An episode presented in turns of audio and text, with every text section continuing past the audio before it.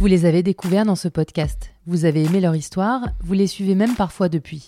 Vous avez commandé du café à Eric, de la bière à Axel, vous avez consulté Céline.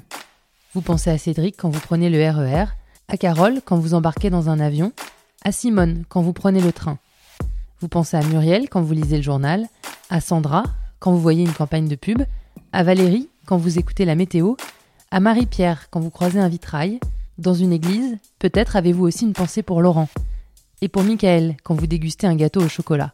En cette période de confinement, j'ai voulu prendre de leurs nouvelles, pour savoir ce que cette période si particulière a comme conséquence dans leur vie professionnelle et personnelle, et pour savoir comment ils vivent cette période si exceptionnelle.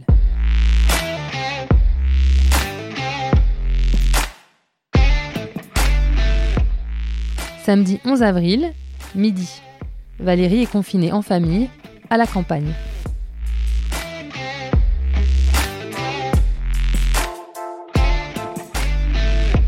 Comment ça va Valérie? Bah, Ça va plutôt euh, bien, j'ai envie, de, j'ai envie de, de te dire, excepté la situation mondiale évidemment et les drames qui se tissent euh, pour euh, une partie d'entre nous. Mais sinon, pour toi, le moral est bon, la, enfin, la situation de confinement est, plutôt bonne?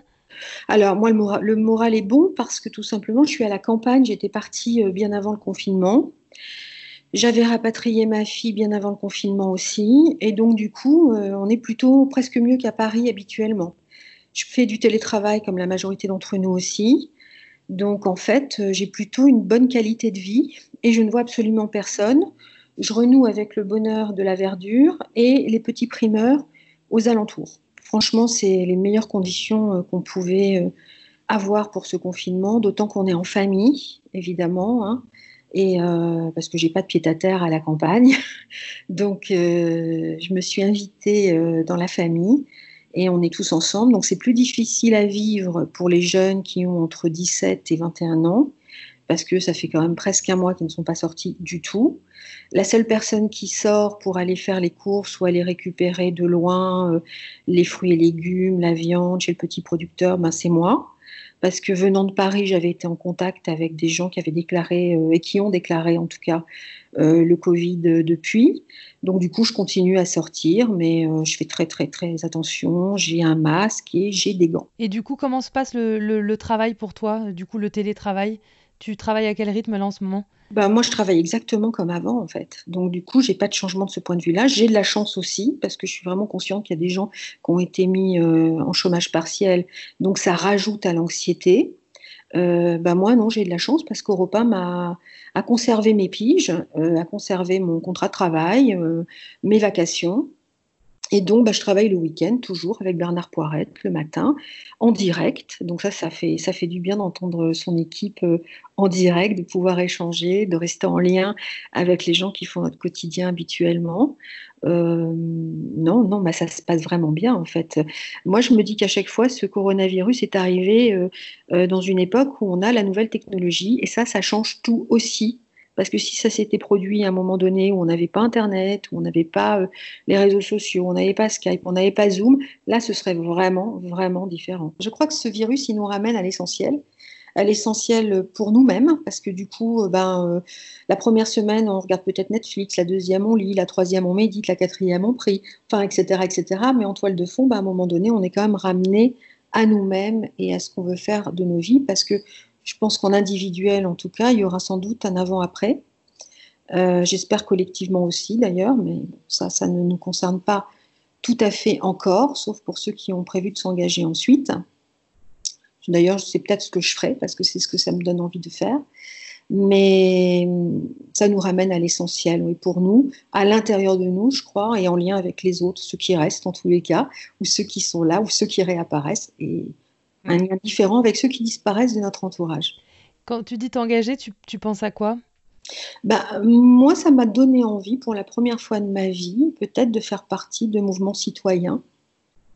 Euh, parce que c'est peut-être le moment, avec ces paradigmes qui vont changer, qui sont en train de changer déjà, parce que ce virus, euh, c'est impressionnant la manière dont il nous montre qu'on est interreliés les uns aux autres, euh, vraiment, et en même temps, il nous empêche de nous toucher et de nous approcher eh ben, je me dis que quand on voit comment la planète vit de mieux en mieux, comment le ciel est de plus en plus lumineux, comment les oiseaux reviennent partout dans les villes, les poissons dans les ports, ben moi j'ai peut-être envie maintenant de m'engager davantage, de militer. Ça me donne envie de militer ce qui se passe. Et c'est justement pour en revenir à, ça, aux éléments, euh, à la météo, puisque c'est ton domaine, euh, comment c'est de faire ce métier en ce moment? Alors que par définition, on est censé pas profiter de cette météo et de pas mettre le nez dehors. Comment est-ce que toi tu te le vis? Qu'est-ce que ça change à tes prévisions? Alors ça change rien aux prévisions, ça c'est Oui, à tes bulletins, je voulais dire. Le ciel reste Il continue de vivre sa vie, il la vit, il la vit même mieux qu'avant. Donc euh, de ce point de vue-là, c'est plutôt pas mal. En revanche, c'est vrai que euh, au début du confinement, je me suis vraiment posé la question. Euh, de savoir si je, dois, si je devais parler de la fenêtre ouverte, de l'absence de jardin, de devoir sortir, rester chez soi, etc. etc. Moi, j'ai pris le parti de ne pas faire d'allusion à tout ça, parce qu'on est tellement euh, inégaux face à, ces conditions de confinement que je trouvais ça assez malvenu. En plus, je suis tout à fait consciente d'être vraiment chanceuse, même si les auditeurs ne savent pas forcément où je suis euh, pour faire la météo. Euh, je suis vraiment chanceuse et consciente d'être à la campagne. Donc c'est vraiment une autre histoire, je pense, que pour ceux qui habitent les grandes villes et qui habitent dans des petits appartements. Euh, donc du coup, j'ai choisi de ne pas faire euh, d'allusion au fait qu'on n'a pas à sortir de chez soi. Et quand je le fais, je le fais vraiment, vraiment très rarement dans les bulletins. C'est vraiment quand j'ai vu des, des, vidéos en fait sur Twitter ou sur Insta de gens qui s'agglutinent pour faire leur footing à partir de 19h parce que forcément maintenant ils n'ont plus le choix. Donc euh, là, quand je vois tous ces gens ensemble dehors, euh, ou les gens agglutinés au canal de Lourdes, etc., même s'ils ont euh, ont une heure de déconfinement, là effectivement, dans le bulletin du lendemain matin, j'ai un peu du mal à ne pas dire restez chez vous et profitez du soleil en regardant par la fenêtre. Bah oui, c'est ça qui est d'autant plus. Parce que tu te dis, bon, je dis qu'il fait beau, donc ça incite encore plus à ce que les gens sortent, mais en même temps, tu vas pas, tu vas pas nous dire qu'il fait moche juste pour qu'on reste chez nous. voilà. Alors, parfois, c'est vrai, je le fais à l'envers. Je dis pas, par exemple, là, demain, par exemple, demain, dimanche de Pâques, euh, bah, le temps va se euh, va s'assombrir. Je dis, bah, encore une bonne raison de rester chez soi. Là, c'est vrai que du coup, pour le coup, on voit le ciel d'une autre manière. mais, je trouve ça tellement touchy que non, je ne vais pas sur ce terrain-là. Franchement, j'ai choisi depuis le début du confinement, après m'être interrogée, je ne vais pas sur ce terrain parce que parce qu'on ne sait pas ce qui se vit pour chacun d'entre nous. Donc, je préfère rester très euh, très sobre, un peu en retrait. Et est-ce que la question s'est posée euh, qui est moins de météo à l'antenne ou pas? Enfin, je, pense à ça quand je regarde les bulletins télé aussi ou, ou j'écoute les bulletins radio. Est-ce qu'à un moment donné, on s'est dit, mais est-ce que est-ce qu'il faut dire le temps qu'il fait, sachant que les gens doivent pas sortir? C'est une question euh, peut-être totalement à côté ou naïve, mais euh, je, trouve que c'est. Est-ce que je me demande si la question s'est posée dans les rédactions en fait Alors, en tout cas, moi j'en ai parlé avec Laurent Cabrol pas plus tard qu'il y a une semaine. Euh, ben nous, la question, elle ne s'est pas posée pour nous parce que c'est un rendez-vous de toute façon, comme un rituel, la météo. Et je crois que dans ces temps euh, difficiles, avec ce coronavirus qui nous ramène forcément au présent où qu'on soit, ben c'est important d'avoir des rituels sur lesquels s'appuyer. Et c'est pour ça, entre, en tout cas entre Laurent et moi, ben la question, elle ne s'est pas posée. Et la direction d'Europe ne nous a pas interrogés non plus euh, sur cette question. Donc pour nous, le service météo continue de fonctionner exactement comme il fonctionnait avant. Mais je pense que tu as, totalement raison. Parce que tout comme la carte le soir, si on enlevait ça de, de, du 20h, euh, ça ferait. Ça, nous ramènerait d'autant plus à, le côté exceptionnel de la situation. Exactement. C'est pas la peine de, de, renforcer en plus ce côté euh, bah, anxiogène en fait qu'on vit tous euh, plus ou moins. Comment est-ce que toi tu t'occupes? Est-ce qu'il y a des choses que tu faisais pas que tu fais plus en ce moment? Alors honnêtement, pas vraiment. Parce que moi, je vis déjà un peu dans un état de confinement habituellement.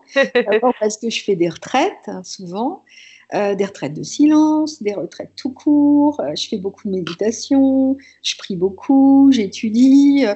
donc en fait, moi, je fais exactement la même chose qu'avant. Sauf qu'en fait, je suis dans un cadre beaucoup plus agréable. Et que j'imaginais pas être aussi agréable durablement. C'est-à-dire que moi, je suis vraiment une citadine, une urbaine. J'ai beaucoup besoin d'être à l'extérieur, euh, de sortir, de mettre une terrasse de café, euh, bon, des choses comme ça aussi. Euh, et pour moi, la campagne, c'était épisodique. Eh bien, là, je renoue avec des, souvenirs d'enfance, parce que j'ai grandi en partie à la campagne, dans des fermes, dans des vignobles.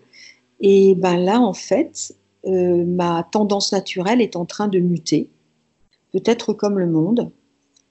Et j'ai vraiment, vraiment besoin de nature. Et c'est ce qui ressortira peut-être en premier de cette, euh, de cette étape qu'on est en train de franchir, de ce moment. Ben, c'est qu'en tout cas, mon premier besoin sera le besoin de nature. Pour moi, le coronavirus, ça fonctionne comme un accélérateur. On se rend compte qu'on n'a plus le temps. On n'a plus le temps de prendre le temps. Donc, euh, comme, comme dit un, poète euh, juif, je crois, ou israélien, il dit à un moment donné dans un de ses poèmes, c'est le temps de jeter les pierres et en même temps le temps de les ramasser. Ben voilà, c'est le temps de faire peut-être. C'est de réfléchir et de rentrer dans l'action. Enfin, je pense que ça va changer beaucoup les formes de travail aussi, ce qui se passe en ce moment. On se rend compte que par exemple, voilà, nous on peut tenir une antenne, euh, qui euh, est tout à fait euh, honorable, alors qu'on est tous loin les uns des autres.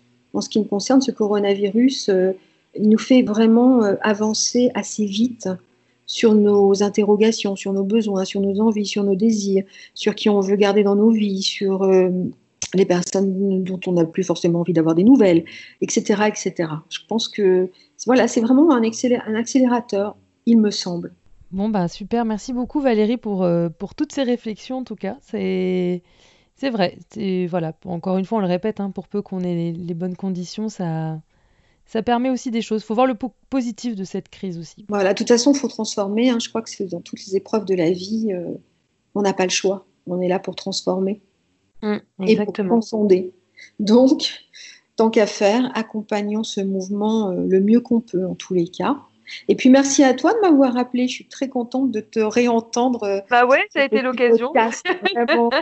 Et bonjour à tous, prenez soin de vous, prenez soin des autres. Et je vous envoie plein d'énergie, plein de lumière euh, de ce printemps qui, qui, se porte vraiment, vraiment bien, en tout cas euh, lui de son côté. Merci beaucoup Valérie. Là, je te laisse, tu vas faire quoi? Ça va être l'heure de préparer le, le, déjeuner pour, pour toute, la, toute la maison? Effectivement. Et comme je suis la seule à être en télétravail décalé, alors en revanche, ça c'est la contrepartie. C'est moi qui fais les repas, qui euh, remplis le lave-vaisselle, vide le lave-vaisselle, fais les vaisselles. Oui, alors ça par contre, je gère la maisonnée. Bon, bah voilà, c'est voilà, bah c'est pas grave, c'est comme ça. c'est pas grave. Bon bah je t'embrasse Valérie, à très bientôt. Oui, je t'embrasse Lise, à bientôt, au revoir à, à bientôt.